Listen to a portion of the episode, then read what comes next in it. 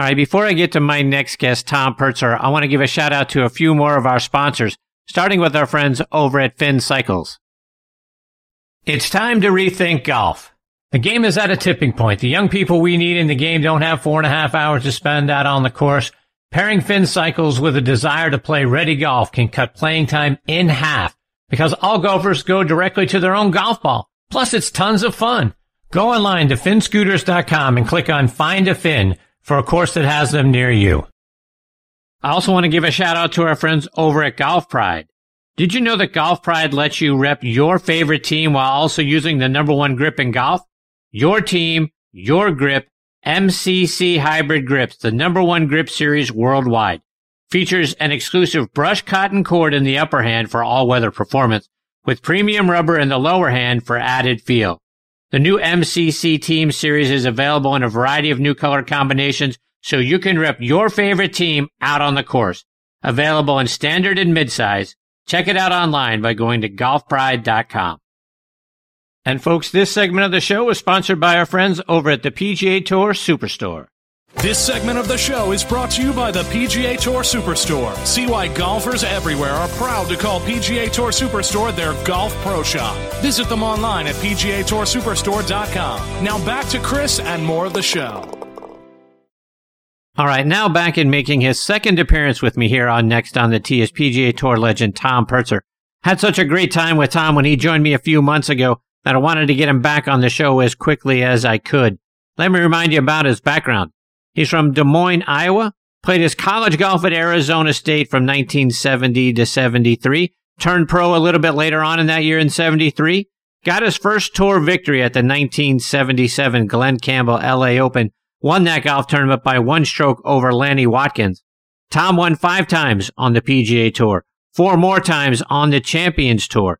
In all, he had 15 professional wins, and he's always been known as having the sweetest swing on tour. And it's a huge thrill to have him back with me again tonight here on Next on the Tee. Hey, Tom, thanks for coming back on the show. Hi, Chris. How are you doing? Love love being on. I'm fantastic. Show. How are you? I I feel I feel pretty honored to be behind to follow TP and then the consummate golf professional Bob Ford. Um, he, you know, he's he's he's the classiest. I'm I'm I think he's the classiest professional that I know. Um, you know, the he can he can play as good as anybody, and uh, just the nicest man you'd ever want to meet. Yeah, and I certainly second that. And uh, Tom Patrick talked about it uh, as we segued into Mr. Ford's segment. But um, yeah, he's he's a wonderful man, and very honored that he would come back and, and join me a second time. Just like I'm honored that you're back for a second time tonight. Catch us up, Tom. What's been going on with you this summer? Oh, not much. Just uh, kind of.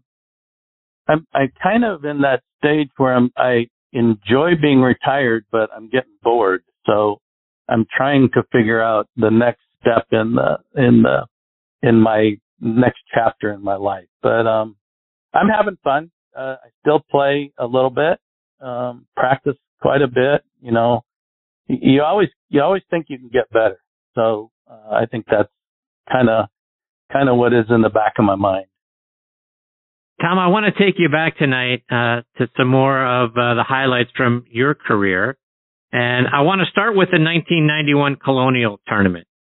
You made one of the greatest birdies I've ever seen, maybe one of the greatest birdies of all time on the 13th hole. You hold out from the bunker. You had a downhill lie from the back part of the bunker, not much room to take a backswing with that putter and you putt it and it goes over the lip and into the bottom of the cup and the, the great Ben Wright. I saw the video and Ben Wright, who's a wonderful friend of the show, and he was commentating on that shot and he said he'll dream about that shot for years and tell his grandchildren about it. Talk about that shot.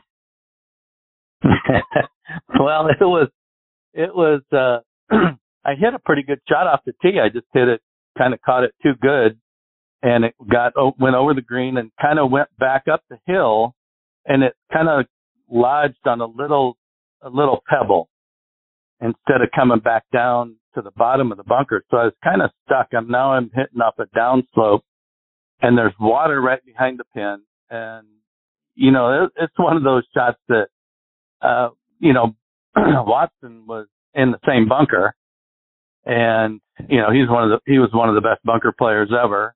So um, I I kind of thought, you know, I was putting pretty good, so I figured if I could just get it down anywhere near you know five feet inside five feet, something like that. I, I, that's all I want because I think I could. I felt like I could have made it, but you know, I got in there with the sand wedge, and I'm going, mm, I don't like this. you know, it was I was a decent bunker player then, but I mean, you know, in that situation, I think I might have been like one shot ahead at the time, and I was, you know, I was nervous as a as as a cat, and um, so I I kind of got in there and I got going and go, oh no, I don't think I can, I don't want to do that. So then I saw and I, there was no lip there.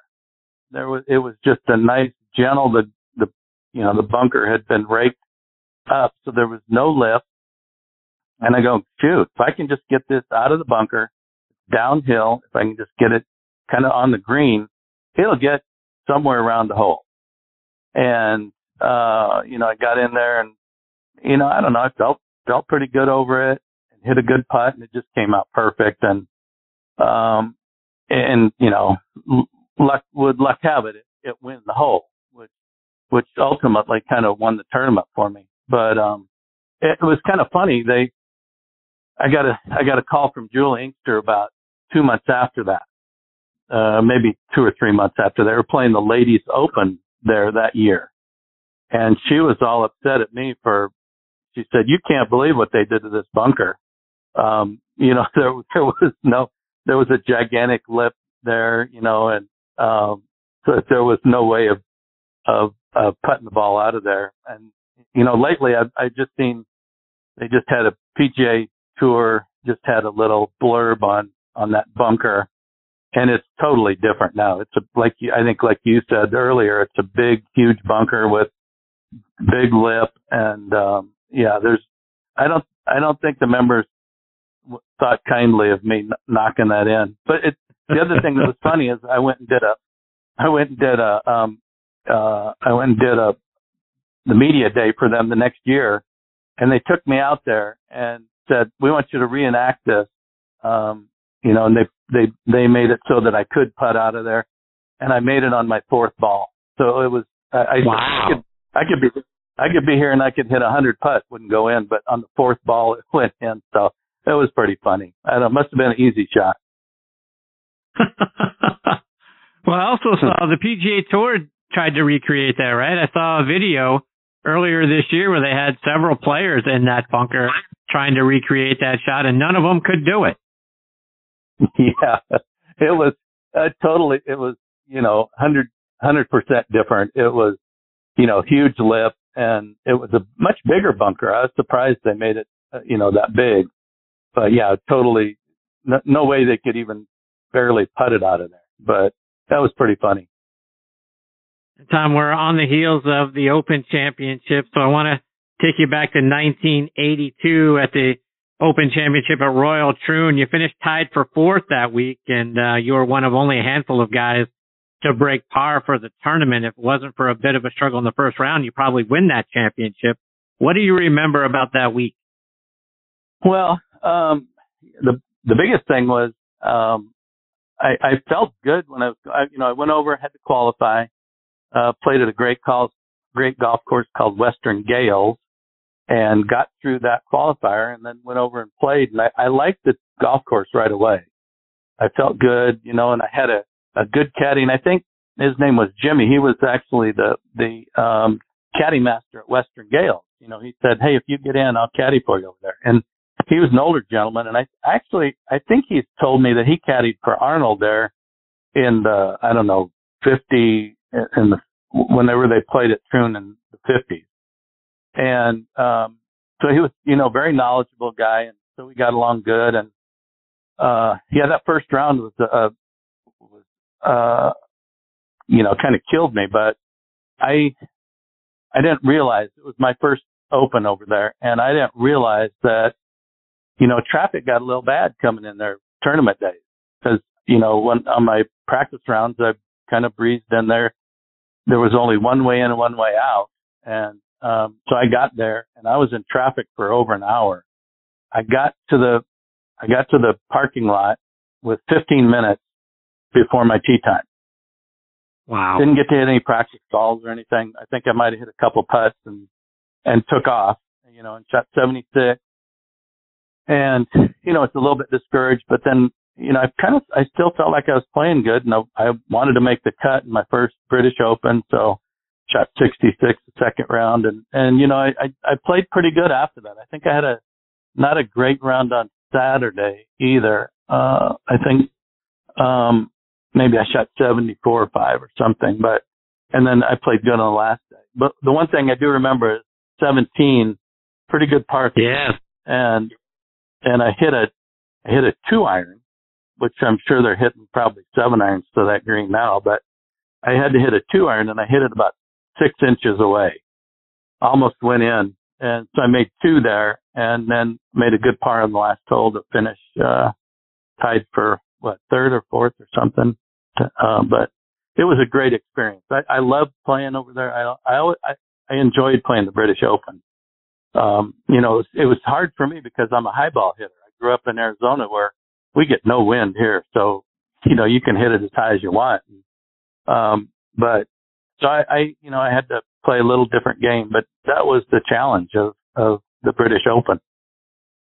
And you played in that Open at uh, Troon again in '97. So I'm curious, Tom. You had several cracks at the eighth hole. You know, people refer to it as the postage stamp. It's the shortest hole in Open Championship play, only 123 yards uh, thereabouts. What's it like trying to get it on that green? I equate it with that green at 17 at TPC. Yeah, it's kind of an either or. And the thing about it is over there, you got wind to contend with. You know, you're hitting a short iron. And like I said, I, I didn't have that, you know, that knockdown pitching wedge. So it was, a, it was quite a challenge for me. But, um, I, I think I might have hit the green one day out of the four. Uh, but I, I kind of, I kind of equate it to, you know, trying to get it on the green on 17 at TPC. And Tom, one thing that um, folks may not remember, but prior to 1990, there was a different size golf ball played over on the European tour, just a little bit smaller than the ball that we're all used to. Did you ever have to play the smaller ball? I I think when my I, the first year I played there, I think you could still play it, but nobody played it. It was it was really hard to play. It was not only smaller, but it was lighter. So um, it it, it made it it was a challenge. I don't know how those guys played with that ball before. um, uh, but I think the the year I played, I think we could you could play either one. If I'm I'm not if I'm not mistaken, but I've hit I've played around with it, and I didn't like it at all. I mean, it was um, I I much preferred the R ball, um, but I, I never did have to play it in a in a competitive round. So uh, I feel kind of fortunate that you know everybody talked about that it went longer and it was better in the wind, and I, I didn't I didn't see that. Um, but I don't know. Tom, we'll fast forward to 1991. You finished fourth on the money list that year. You won the World Series of Golf in a playoff over Jim Gallagher Jr. and Davis Love III. You three were the only ones to finish the tournament under par. You tied at one under and you would go on to win with a par on the second playoff hole. Talk about that win at Firestone. And, you know, from what I see from the scores, must have been playing like a monster that week. Well, you know, it was always back then. It was always the longest uh, course that we played all year, um, and it was, you know, it was tough as heck. It was, a, it was really a great golf course, but I mean, you had to, you know, you fired up your long irons almost, almost every other shot. You felt like you were hitting a three or four iron into a par four. Um, but you know, it's a great, it, it was a great win for me. It really set up the rest of my career on the PGA Tour because I was 40 and I got a 10 year exemption. So that, that set me up right to the, um, to the Champions Tour. And, um, I, I got hurt. 90, 91 was my best year and I got hurt the first week of, uh, first week in January at 92 and kind of wasn't, didn't really wasn't the same uh, after that. But you know, I, I remember a lot of things about that round. How um, you know, I just played steady. I didn't, um, and I I love those kind of tournaments like U.S. Open stuff like that where you didn't have to shoot 20 under par to to win. Because like you said earlier, you know, the putter was a little, my putter was a little dodgy at times, and um, but I hit it, I hit it really good that that week. And then I remember, you know, going to the playoff with Davis Love, who was, you know, great great player at that at that time, and I mean still is. Uh, um, and then Jimmy Gallagher, and I was fortunate because, and he hit it in the uh, first fairway, maybe? He hit it way, way right. And then uh, Davis hit second, I think, and he hit a kind of a little hook in the tree. So um, I felt pretty good about it, and I I just killed a drive right down the middle, and um, they kind of had tough second shots, and uh, I just you know hit my I don't know what I hit nine iron or something my for my second shot, and uh, but you know that was one of those one of those memories that I'll never uh, I'll never forget. You know, it was a huge win for me, uh, and um, it you know just just a great week. Tom, for for our listeners who don't know what it's like to have to tee it up with a persimmon driver and a balata ball versus you know, what we have today. Talk about what that was like and how much the variation is between the clubs that you grew up playing and the clubs that kids today now grow up playing. well, it, I kind of feel like it, we were in the dark ages. It was a totally different game. Um, you had to hit in the middle of the club face, you know, with your driver. Um, you know, they they had bulge and roll on on drivers that that tried to help you, you know, make hit off center hit and still be in okay shape. But um, you know, and I don't. I, I think it's great that how how these the kids play now. I mean, this is what the equipment that they have. But um, certainly, you know, Jack Nicklaus and um, you know Watson, Johnny Miller, and all those guys, they played a much tougher, tough, a much tougher game than the guys are playing now. Um, not to take anything away. I mean, um, but it, it was a totally different, you know, the balls, uh, balls were, uh, you know, a lot different. Um, and, and, you know, you're playing with 43 and a half inch steel shafted wood clubs, uh, that were heavy and, um, you know, you, you, you really had to hit it in the middle of the club face to be any good at all. Um, so, uh, it, it was a, you know, and it's, it's kind of hard to compare the two, uh, now, but you, you know, you wonder if Jack Nicklaus or, or any of those, you know, great players had the equipment that they have now, what, what they would have done with that maybe would have been scary. You know, I, I, I love watching the kids play these days. I, I went out specifically, I went to the Phoenix Open specifically this year just to watch Collin Morikawa play. Um, I had heard a lot about him. Uh, Willie Wood's a good friend of mine and, you know, and he gives me the scoop on all, all the young kids who to, who to watch and, and, uh, who are the good guys and stuff. And I specifically went out there to watch him and uh, it's kind of neat to, to see what, what he's done, uh, how he's handled this year. Going back for just a moment on the comment about uh, persimmon drivers, that's where the phrase hit it in the screws came from, right? Because they literally had four screws in the face of the driver. If you could catch it on the screws, you could get a little extra distance. Yeah, and and you and you knew if you didn't, you know, you could you definitely felt. But um yeah, it was it was a different game. It really was. Um um pretty much everything was different. I mean, you know, we played we had two and three irons versus the rescue the rescue clubs that the guys use now, you know, and how much easier they're they are to hit than you know two iron and three irons, and um, you know, again, not to take anything away from them, but it certainly it certainly was a much tougher game then. Tom, as an Arizona State alumni, Were you heartbroken for Jon Rahm at the Memorial, then thrilled for him at the U.S. Open? Is he a guy that you follow because you both played there? Sure. Yeah, I I really haven't. I've never met Jon. Uh, I've seen him, uh, but I I never have had the privilege to meet him. But um, great kid. Uh, he's done a lot. Arizona State, and he's had a great career. I, I was heartbroken at, at Memorial. Uh, what a, what a shame. You know, I don't. I I just don't know.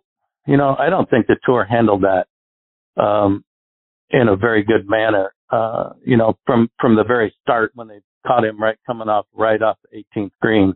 That should have been something that happened in the in the scorer's tent. Um, what they did to him on 18th green was that was that was awful, and it was uh, classless. And you know, I and my my thought is, you know, if he doesn't have symptoms, let him play by himself on on the last round. I know why they didn't do it, you know, because they would have caught grief from the country for for you know a guy testing positive and letting it play. But you know if he if he doesn't have symptoms and he you know just let him you know tee him up by himself, let him play the last round by himself. I don't know there there had to be some other you know he's got a six shot lead. He just shot 63 on the great golf course and um you know I don't know I don't know what the answer was, but it it just it kind of broke my heart. But then you know, Karma comes back and he wins the U.S. Open the next week on a on a you know really tough golf course, and um, you know that was that was great to see. Tom, back when you played, there was no TrackMan data. There were no devices. You know, I don't know if anyone even heard of the term spin rate back at the time, or smash factor, or any of that stuff. Heck, you guys didn't even have video, so you could watch your swings when when things would go wrong with your ball flight how did you deal with it? How'd you figure it out? Well, I think, you know, we relied on, um, we had, you know, most of us had teachers. And I was lucky enough to have a really good teacher in, in Peter Kostis and, um, you know, some Hank Johnson and some other guys, my brother. Um, so you'd kind of rely on them. Um, it's funny when we would, I don't know, eight, we'd had these eight millimeter cameras. So you'd take some you'd take some film and then you you'd have them developed and a week later you could look at them um it yeah we didn't we didn't have much technology back there and i mean i was with spalding for a lot of years and we'd we'd go back to chicopee and we'd watch them grind the head and we'd get the club six months later. You know they it, they'd go through that have to go through the process and and everything. And i mean now you now you can get a new set of irons and uh, on tour you can get them, you know, in three or four hours. So you know the technology's changed a lot, but you know you relied, you basically relied on um, feel, you know, your feel, and you relied on on on great eyes of of teachers. Um, and that you know it was uh you know you, you you didn't make a swing and then go back and look at your iPad right away, um, or get get the data off of the uh, TrackMan. Um, you know, I I don't know. I think it's taken some of the feel away. I mean, these guys play great, but I, I think like I, I practice out at TPC, and you know, four out of the five kids have TrackMan. They're behind their when they're hitting shots, and you know, every shot they get their phone out and they look and see what what it was, you know, what their results were on that swing. So I don't know. I, I think it's it's taken a little bit away from um, you know just the feel and hitting shots and um, you know stuff like that. So I don't know. I mean, it's a, it's good because it tells them, you know, I mean, you can go you can go somewhere and, and 20 minutes they can give you a shaft and a head, a driver head and a shaft that that match what you want to do and you can hit it 15 yards further, 20 yards further. So technology, it's kind of hard to stop technology, but I'm not sure it's good for the game. Tom, before I let you go, talk about your golf academy and what you're doing now. You know, that's mostly my brother's. Uh, that's my brother's. And I help him Um, you know, when he when he needs help with it, I help him a little bit. But I like teaching. I enjoy teaching. Um, I found out that it's really hard for me to take a beginner and teach somebody, but uh, I like to fine tune guys' swings, and um, that's really enjoyable for me. And I like to, you know, I was never a great somebody that had a uh, really good handle on psychology, golf psychology, but um, you know, I kind of I I tried real hard with it. So I I'm to the point now where I can I can help somebody, uh, you know, golf psychology. I can help them, you know, maybe maybe manage their game better and and try and stay, you know, a little more positive. I mean, you know as well as anybody that golfers tend to get down on themselves, and that doesn't really help the situation. Right. Tom, before I let you go, let our listeners know how can they stay up to date with all the things you're doing and uh, whether that's to reach out to you about a about a lesson or just follow you on social media. Yeah, I'm I'm on Instagram and I'm on Facebook. Um, and I spend way too much time on Facebook. I know that. but um I I you know, I going you know, I'm I'm probably gonna start helping my brother a little bit more schools. They you know, with the COVID, those those that, all that stuff kind of went away. Um, and it's it's slowly coming back.